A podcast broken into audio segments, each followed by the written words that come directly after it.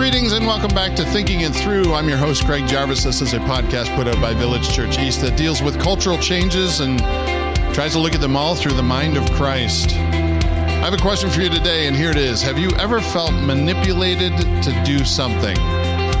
Has anyone ever tried to manipulate you to do something? What lengths did they go to? Hey, listen, has anyone ever gone to this extreme? Anyone ever gone to the point of trying to manipulate you with a phrase, hey, listen, you should do this because Jesus would do this? That's an extreme, isn't it? I watched a newscast a while ago. The newscasters, I think, sometimes confuse themselves as theologians. They wax eloquently and bring so often Jesus into the conversation to give it a little bit extra oomph on this particular day, the newscaster was talking with somebody else about an event that had just happened involving his take on a news event that he was covering. The news anchor clearly did not appreciate the way that the story went down. So he invited a group, a panel on his show, and got their take on it. the whole panel ended up agreeing with the newscaster's side of the story. As the conversation with the panel progressed, the news anchor inserted himself just a little bit too much into the conversation, and it no longer became a news story. Now it was clearly personal to him. The newscaster finally had enough discuss- discussion and proclaimed boldly at one point they should stop and they should behave differently because that's what Jesus would do. Do you have any idea how amazingly manipulative that phrase is? Basically, I can attach my favorite cause or passion to just about anything I want. And if I insert that phrase, it gives my cause and my passion a little bit more oomph. And because I'm banking that people like Jesus, I can even bring him onto my side of the conversation. I can use Jesus to make my point. I can shut down further dialogue or discussion by bringing in Jesus' name. And who's going to argue with that? Has anyone ever tried to use that phrase to manipulate a conversation with you? Is it really possible, by the way, to know what Jesus would do? What cause he would support? What conversations he would engage in? What opinion he would back? Now, I know our immediate response as followers of Jesus when you hear that question from me is yes, I can know what Jesus would do. God can communicate that truth to me in my heart. I can know this because Jesus captures my thoughts. I bought a WWJD bracelet for that very purpose. Well, if you have a WWJD bracelet, then you know that acronym stands for What Would Jesus Do? This is a movement actually that began in 1989 at Calvary Reformed Church in Holland, Michigan. A group of young people were studying a 100 year old book called In His Steps. A great book, by the way. They wanted to recreate in their group a hunger for God by asking, what would Jesus do in every circumstance, everyday situations? Their intent was very admirable. They wanted to put the mind of Christ in every decision they made. So they introduced the phrase and we all bought the bracelets. But can we really know what Jesus would do in every circumstance, every situation? Let's say I'm late for a meeting with somebody who needs my help. I've promised them my time and I've said I'll meet them somewhere. I pass a guy who has a flat tire on the side of the road. Now, would Jesus stand up the person waiting for him? Or and and help the guy out who has a flat tire, or would he say that person who has a flat tire can handle it? They got a cell phone, they look like they're they're not really in desperate need, and somebody will come along and help them. What would Jesus do? Would he stop and help, or would he go on to his meeting and not stand his buddy up?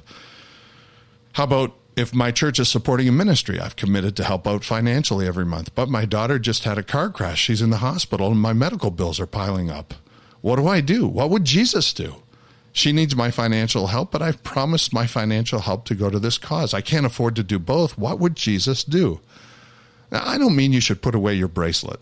It's a great reminder that we need to continue to struggle with this question. But culture today, Christ followers and non Christ followers, non followers of Jesus, have grabbed a hold of this phrase and attached it to validate everything that gets them activated. And in that, these changing issues in our world today uh, simply don't reflect what Jesus was dealing with in his world. Like here's here's some questions I have for you. Would Jesus smoke marijuana? I know, I know. I, I just made you hit the gas pedal a little harder there, right? Would Jesus march with BLM? Would Jesus put solar panels on his house? Would Jesus buy clothing he thought was made by children in sweatshops? Would Jesus own a gun? Would Jesus kiss a girl on a date? Would Jesus go to a pro gay church? There was no church in Jesus' day, by the way. Would Jesus be Democrat or Republican? Well, there was no voting in Jesus' day. So, what would Jesus do? What exactly would Jesus do in these circumstances? Can we honestly know what he would do? Shouldn't we be careful about what we attach Jesus' name to at all? I have very close friends. Two years ago, these friends mocked people who were smoking marijuana, saying that it was medicinal for them. They would say, two years ago, that's not what Jesus would do. Now those same friends are taking marijuana for medicinal or recreational purposes. In a recent poll, 70% of Americans believe smoking marijuana is not a sin today. Only 20% believe that the Bible says it's wrong.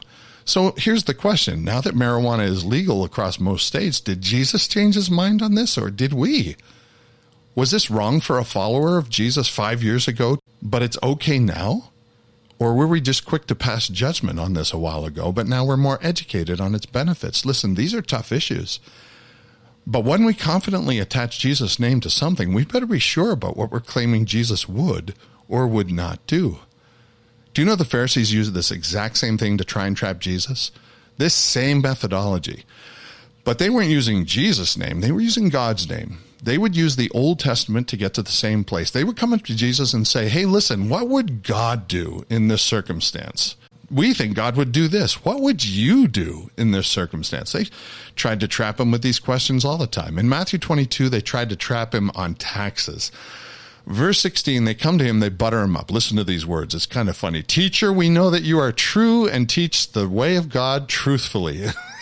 they, they didn't believe that for a minute, but they're trying to butter him up. And you do not care about anyone's opinion, for you are not swayed by appearances. Can you hear it? Uh, in other words, you're only interested in doing what God would do. Nothing gets you off course. But there's something that we have to do as people who are occupied by Rome, we don't agree with doing. And here's what it is, verse 17. Tell us then, what do you think? Is it lawful to pay taxes to Caesar or not? What they're saying is, would God pay taxes to a pagan king or not? Uh, what they were saying was they have these this money and they have to give it to Rome. That Rome had killed, stolen their land, that raped their women, burned their homesteads. God entrusts us with the strength and and and the ability to make money. He entrusts it to us. He wants us to be good stewards. Should we give Rome the money God gives to us? In the Old Testament, taxes were given to the temple or the tabernacle, and it was distributed to help those in need, to support priests who, were, who weren't able to work.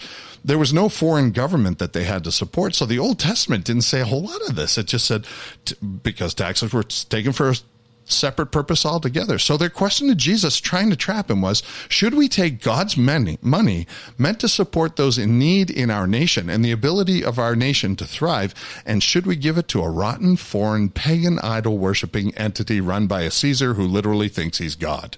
What would God do? And then Jesus answers in verse 18 Aware of their malice, Jesus said, Why do you put me to the test, you hypocrites? He sees right through them. He knows they're pulling what would God do test on him so they so they could trap him, so they could make him sound inconsistent. So he asked for a coin in verse 19. Show me a coin for the tax, he says, and they brought him a denarius. And then when they gave him this coin, he looks at the picture on it and he said to them, Whose likeness and inscription is this? And they said in verse 21, Caesar's. And then he said to them, Therefore render to Caesar the things that are Caesar's and to God the things that are God's. You know what he's saying? We lose it in translation. What he's saying is, who owns this money? And they said, the one whose picture is on it, Caesar. And then he said, who owns your heart? The one you're devoted to in the depths of your being. Give to Caesar the things that are Caesar's, and to God the things that are God's. Jesus always goes to the heart of the matter. Jesus answered to the greatest commandment. What is it? it? Is love the Lord your God with all your heart, all your soul, all your mind, all your strength. The heart of the matter is the key. And the two repetitive phrases that Jesus used constantly in his ministry are a great place to, to land for us. What would Jesus do? Well, what he would do is what he constantly said. And he constantly said these two phrases Haven't you read? And truly I say to you. Do you know what we take from those two phrases? Jesus always points to God's word, not our emotions about a subject. Jesus always goes directly to the heart of the matter, not the cause of the day. We have a tendency to go right to our emotions. You shouldn't do blank because Jesus wouldn't do that. You should do blank because Jesus would do that. Jesus counters our run to the seat of emotions by giving us a more solid foundation. He begins and ends with the Word of God. The Sermon on the Mount in Matthew 5 to 7, this is the longest single message we have from Jesus. He constantly refers to the law and the prophets. When you hear law and prophets from Jesus, think Old Testament. The religious rulers of the day had twisted God's word into something that benefited them. Jesus was using his sermon to get to the heart of the matter. He said at the end of this Sermon on the Mount, there were two people building houses. The houses that they built are the like the lives that we build. A person built his life, his house on the sand, and when the storms came, it destroyed the house. It couldn't withstand the storms. But a wise person built his house, his life, on a firm foundation, a rock. And the storms came and the house stood fast. And then he says this Everyone then who hears these words of mine and does them will be like a wise man who builds his house on the rock. The bottom line is Jesus has given us words to live by, and they are found in the Bible. Jesus himself said, Humans shall not live by bread alone, but by every word that proceeds from the mouth of God. This is why Jesus refer, is referred to in the Bible as the Word of God. He doesn't leave us without an answer to what would Jesus do. His advice would always be stick to the firm foundation, stand in God's Word, build your life on it, because that is what Jesus would do. What can we know what Jesus would do for sure? Well, his truths are stated in the Bible and his character is displayed in the Bible. And the bottom line is we should think long and hard about what cause or mission gets us cranked up before we try to attach Jesus' name to anything to try and manipulate others to jump on board with us. Is it wrong to ask the question, what would Jesus do? Absolutely not. But before you answer that question, be sure your own preferences aren't attached to the answer. Be careful what you confidently say Jesus would or would not do. Truth be told, this is dangerously close to breaking the third command. In the Ten Commandments, the third one says, Don't take the name of the Lord your God in vain. We t- typically say that's like swearing, using God's name as a swear word. It's not only that, it's attaching God's name to your favorite cause to give it more oomph. It's using God's name to elevate a cause, a mission, a personal agenda, or to manipulate someone else to do something you want them to do. My advice is play it safe. The next time somebody looks to put you in your place with a that's what Jesus would do situation phrase. Do exactly what Jesus did do. Start your answer with, haven't you read? Or God's word says. Go to the unchanging word of God. Everything you need is already there. 2 Timothy 3:16 and 17 says, All scripture is breathed out by God and is profitable for teaching, for reproof, for correction, and for training in righteousness, that the man or the woman of God may be complete, equipped for every good work. God's word is all we need. I'd love to see a newscaster stop dead in their tracks the next time they pull the that's what Jesus would do mantra. I'd love to see a person on their panel just stop and say, you know what? Let's find out and pull out a Bible and read directly from God's word. Everything we need to know is in there to equip us for every good work. You'd be surprised at how it communicates, the Bible communicates to every changing culture. You know what I just figured out? I do know what Jesus would do. I just figured it out. I think Jesus would always start his answers with, Haven't you read? or As it is written. And so should we. Every person should be able to give an answer for the hope that is within him, and the Bible is given to us for that very purpose. God doesn't hide what he wants us to do. It's just that sometimes we don't prefer to do it all that much. What if there's a gray area? Just let it be. Stick with the truth. God's revealed word doesn't need our help to make it any better than it already is.